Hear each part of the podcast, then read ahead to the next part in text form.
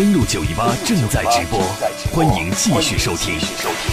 家里车上搜索 FM 九十一点八，手机客户端收听，下载蜻蜓 FM，找到郑州私家车广播。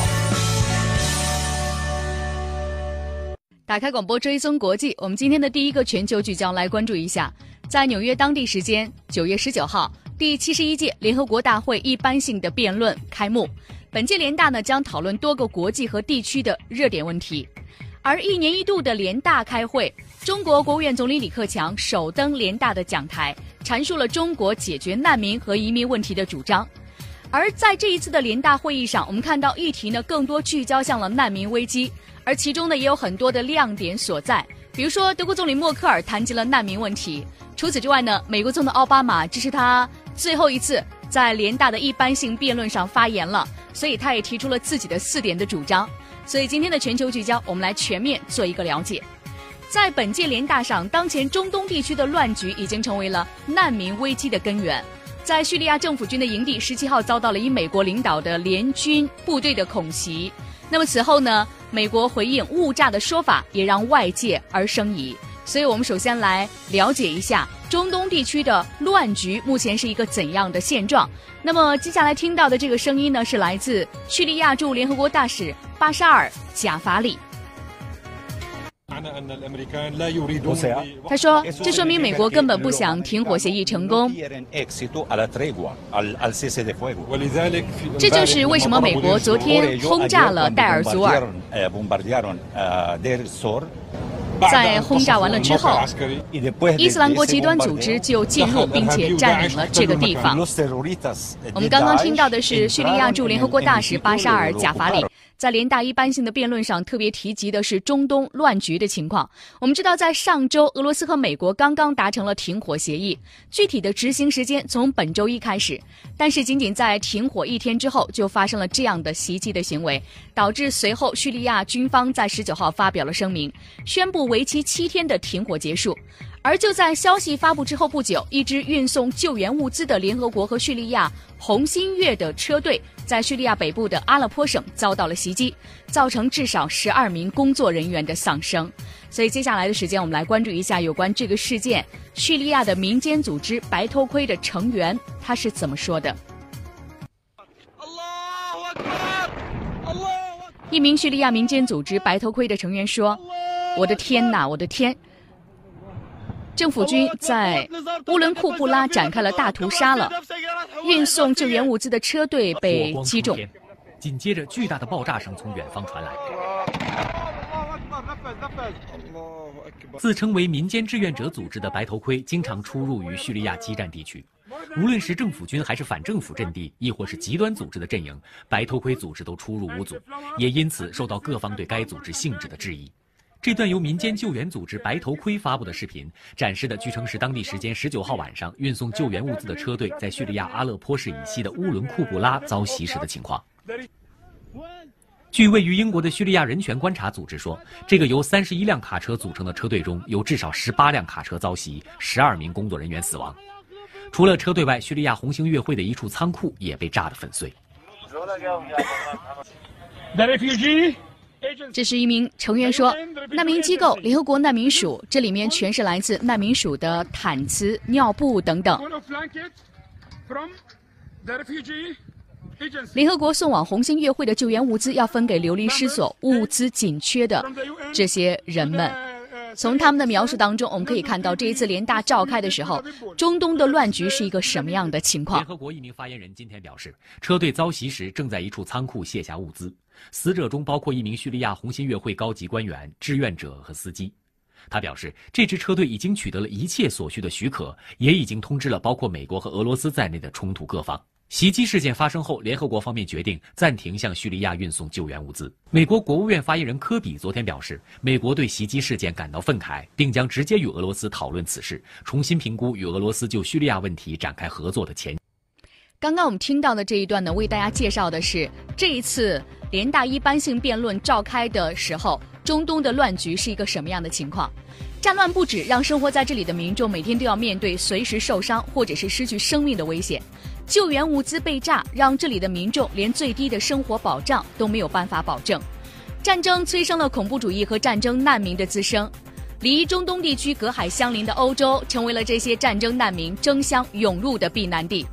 而恐怖分子也由此借机蔓延到了欧洲大陆，如同多米诺骨牌效应一样，层出不穷的恐怖袭击案正在搅动着欧洲的政坛。那么，搅动的是哪一个国家的政坛呢？答案是德国。来自美国 PU 研究中心一项调查显示，德国有百分之六十一的受访者认为难民潮增加了恐怖主义威胁的可能性。而且呢，PU 综合包括法国在内，另外七个欧洲国家的调查资料判断，欧洲人已经将难民危机和恐怖威胁直接画上了等号。所以，生活在欧洲的民众，当他们看到很多难民涌入到本国国境的时候，他们马上就会联想到的是恐怖主义的威胁。来自 PU 综合的一个判断表示呢，法国总统奥朗德因此成为了在任时期支持率下降最快的一位总统，而德国的铁娘子默克尔也受到了前所未有的压力。在十八号举行的柏林地方议会选举当中，德国总理默克尔所处的基督教民主联盟得票率是百分之十七点六，成为该党有史以来在柏林的一个最差的成绩。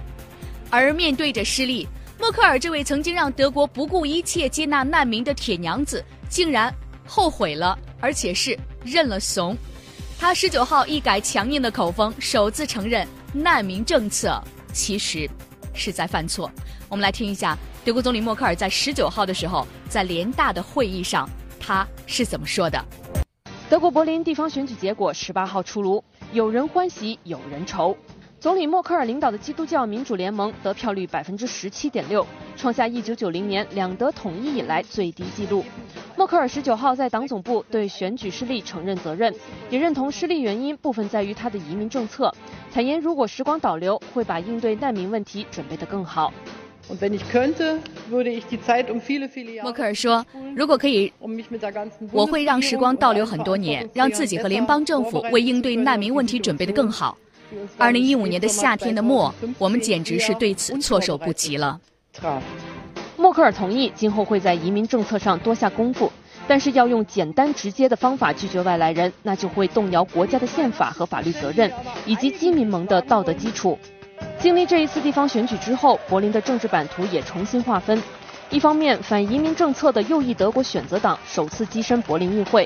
另外一方面，和基民盟组成执政联盟的社民党这一次虽然保住了第一大党的地位，但得票率比2011年大跌百分之六点七。惨胜之下，社民党急于与基民盟划清界限，表示希望和右翼党以及绿党重新组成执政联盟。社民党对基民盟的失望也不是偶发的。早在四号，默克尔政治上的大后方德国梅克伦堡前部莫瑞州议会的选举中，基民盟就败给了右翼德国选择党。但那时候的默克尔还是认为，自2015年以来在难民问题上做出的决策是正确的。不过时过境迁，两度失利让默克尔出现态度松动，对自己做出的颇具争议性的难民政策表达出悔意。毕竟德国联邦选举就在明年，默克尔现在走出的每一步，对于未来能否留任都很关键。虽然说默克尔感觉后悔，但是我们知道时光呢，真的不可以倒流。在德国基民盟惨败的同时，默克尔的最新民调也是非常的惨淡。根据九月一号公布的最新民调结果显示，受访的德国选民仅仅百分之四十五的民众对默克尔的工作感到满意，而跌到了最近五年多以来的新低。面对民众的质疑，一向强硬的默克尔在周一首度承认自己在处理去年爆发的难民问题时犯下了错误，必须承担责任。我们看到默克尔态度的转变和现实的压力是分不开的。在去年呢，德国开始敞开大门迎接难民的时候，各方政府其实已经纷纷表态，他们无力接待如此多的难民。而德国民众对于难民的立场更是鲜明的两极分化。在德国国内呢，有的民众积极的向难民捐钱捐物，但是呢，另外一方面，德国的治安和族群的问题也日渐突出。有观点认为，民众批判的是政府开放边境和迎接难民之后，没有尽到针对难民的监管的责任，把更多的包袱扔给了德国的社会和民众。所以这一次呢，呃，德国总理默克尔所在的基民盟的惨败，可以说是对默克尔的一个当头的棒喝。所以在难民问题上，有分析就表示说，默克尔显得有一些妇人之仁了。我们接下来来听分析，著名时事评论员吕宁思先生，我们来听一下他是怎么说的。我觉得从去年的默克尔呢敞开德国大门呢来这个接受难民呢，表现出她一个作为一个女性政治家，她的一种宽厚的人道主义情怀，这是第一。同时呢，她也是具有一个遵守宪法、按法律办事一个政治家。再有呢，她是希望这个德国这个国家呀，欧洲的第一大国了，现在那么也是极其几负在历史上能够做出一种在全球全人类方面做出一个道德的高尚的典范。可是呢，政治是很冰冷的。那么她如果再这样做下去的话，她就会被她的政党同僚和被他的选民所抛弃。人虽然说有普遍的一种同情心和人道主义，但是我们要知道，人还有一种最根本的，就是希望守住自己的家园，他自己的这个东西不愿意和别人分享。那么这个是一个普遍的欧洲国民或或者是一些当地居民的一种心态。现在这个世界呢，已经不是一个欢迎移民的一个世界，因为现在世界上人口已经五十多亿了，四百年前只有四个亿，现在五十多亿。那么到二零五零年可能变成一百亿了。地球没有增长一寸，但是呢，地球上人口呢是越来越多，所以像中国的房价这么高，就是说说明中国这个居住，呃情况也是很拥挤。那么大家都希望有个自己的一片地方，希望尽可能多的地方，不愿意别人来分享。这其实是一个选民、世界各国国民的一种心态。在这方面，默克尔呢可能有些天真了，他觉得应该按照这个都柏林的公约，呃，应该按照国家的法律，大家一起各个国家来分享难民。但其实其他国家的这个呃政客呢，在赞赏默克尔的同时呢。都很严格的看守着自己大门，在这方面，我觉得默克尔呢，妇人之仁了。嗯，吕宁兹先生观点分析非常的清晰。其实呢，这一次中东乱局带来的难民的危机以及恐怖威胁呢，不仅仅是在欧洲，搅动中东乱局根源的美国，并且没有独善其身。二十号，联合国大会正式开幕，恐袭乌云闭目，来自纽约联合国总部外。警察警车排布了一层又一层，到访人员被检查了一次又一次，而且呼啸的警笛似乎在向外界传达着美国近来并不太平。有人说，这次的安保工作应该说是历来联大安保工作最严格的一次。我们知道呢，在刚刚过去的一段时间，在美国两天三个州发生了四起袭击事件。那么这样的事件当中，其中有一起呢，来自美国方面的相关人士表示，就是恐怖袭击行为。所以，综合当前的难民和反恐的形势，在二十号召开的联合国难民峰会上，全球范围的难民问题和日益汹涌的恐怖威胁成为了大会的一个重要的议题。作为联合国史上第一次难民峰会，就凸显了难民问题的严重性，又给各国的领袖在一起为难民问题解决提供了绝佳的历史性的机会。但是，我们看到呢，从峰会的闭幕声明的草案来看。会议成果明显低于各方的预期，有非政府组织负责人就指出，《纽约宣言》的内容空洞、措辞乏力。联合国秘书长潘基文也表明呢，希望有一个更加有力的声明，但是前提是所有的一百九十三个国家都必须接受自己将会承担责任的这种现状。那么，我们看到二十号召开的联合国难民峰会上推出的《纽约宣言》，大家对此都并不是非常的满意。那么，解决难民问题的根源到底在哪里呢？复旦大学美国研究中心教授张家栋先生他说：“必须要找到根源。”我们来听一下他说的根源又在哪里。它毕竟是国际社会，特别是在联合国主导下首次呢就难民问题来进行的研讨，而。讨论难民问题有一个关键的点：难民问题是什么？什么是难民问题？到底是难民太多，在中东产生了很多的难民的问题，还是运输的过程不安全，还是没有接受方？那目前不同的国家，他抓住不同的点。你像德国，他其实是在倒退，他现在已经明确的表达出一种信息，他不再愿意接收难民。这从这个难民的接受方来讲，这其实是不可解决的。也就是讲，这是联大开完，说不准这个问题还会恶化，会出现大量的难民没人接受的这种现。现象，那所以我们要把这个目光可能要转移下来，从这个难民的接受方转移到这个难民的这个供给方，主要就是中东、非洲这些地区。这些地区面目前面临的最核心的问题是什么？其实不是难民本身，最核心的问题是安全问题不畅，发展问题没有解决，社会治理等等问题非常严重。这些问题其实恰好正是我们长期不愿意谈的，也是各国难以谈的，因为发展问题是。本质性的问题，没有办法短期解决。现在我们看中东战乱频繁，资源非常的匮乏，尤其是水资源，像叙利亚跟这个也门，长期连那个饮用水都非常缺乏，大量的人是难以生存的。所以，并不是每个难民都是与战争相关，他可能也与其他的这个生存环境相关。我想，联合国大会如果仅仅讨论这个难民问题，不讨论这个难民产生的根源，没有一个长效的机制，我想再开十次，其实作用也不大。目前从各国领导人的发言，我听下来的感觉，那就是我们都愿意出一些钱，那难民怎么办？还是就地转化为好。所以这其实不是在解决难民问题，这是在推脱难民问题。嗯，那么其实另外也有观点表示，无论如何呢，这次会议谈及了难民问题，其实就应该持肯定的一个态度，就是有一个好的开始了。那么接下来的下一步可能会探讨根源的问题，以及解决这个问题会有一个怎样的答案的这种情况。所以。对于这样的一种方式，可能每个人的观点都不相同。但是，当这个事情被拿到联大的会议上进行讨论的时候，应该是一个解决问题的好的开端了。一年一度联大开会，聚焦难民和反恐问题。中国计划额外提供一亿美元的人道主义救援。接下来是登陆九一八全球聚焦，欢迎继续收听收听。欢迎继续回来，打开广播，追踪国际。我们来关注一下一年一度的联大会议。刚刚我们介绍了这次联大会议召开的时候的中东乱局，以及呢难民问题呢给欧洲、给美国带来的恐怖威胁，给法国、德国带来的两位领导人的支持率的大幅度的下降。而我们也看到了，中国十九号，中国国务院总理李克强出席了在纽约举行的联大解决难民和移民大规模流动问题的高级别会议。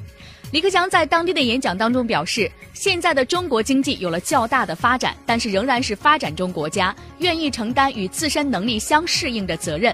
这是应有的道义之举，是为世界和平和地区稳定做出贡献，也是维护自身安全和发展的需要。我们将在原有援助规模的基础上，向有关国家和国际组织提供专门用于应对难民问题的人道主义援助。我们接下来来通过一段录音了解一下。我们愿在原有援助规模的基础上，向有关国家和国际组织提供一亿美元的人道主义援助。除此之外呢，李克强总理还表示，考虑进一步的支持的措施，将积极研究把中国联合国和平与发展基金的部分资金用于支持发展中国家难民和移民的工作。说将积极的探讨同有关国际机构和发展中国家开展难民和移民问题的三方合作。对此，我们来听一下分析。中国现代国际关系研究院安全和战略研究所所长李伟先生他说：“中国提出的解决难民的方案符合现实。”李克强总理呢，包括中国也十分呢重视这一次联合国的难民大会。包括李克强总理在这一次会上发言呢，我们看到呢，他突出的亮点，一个是呢结合中国的实际，另外呢也结合呢中国在处理难民问题上的一些实力。所以说呢，在以往的就是说援助难民的基础上，额外呢再增加一亿美元的，就是说给相关的一些解决难民的一些组织。我们知道呢，中国呢也是一个世界上最大的发展中国家，实际上中国呢也有很多的问题需要解决。即使在此状况下，中国呢依然是拉出了呢大量的资金来帮助呢世界这一个国际社会呢来解决难民问题。还有一点，我们认为呢，就是说李克强。总理提到的呢，中国呢会坚定地履行自己的国际义务。这个国际义务当然呢与每一个国家的国情和情况呢都是不同的。那么不同呢，它可以采取不同的措施。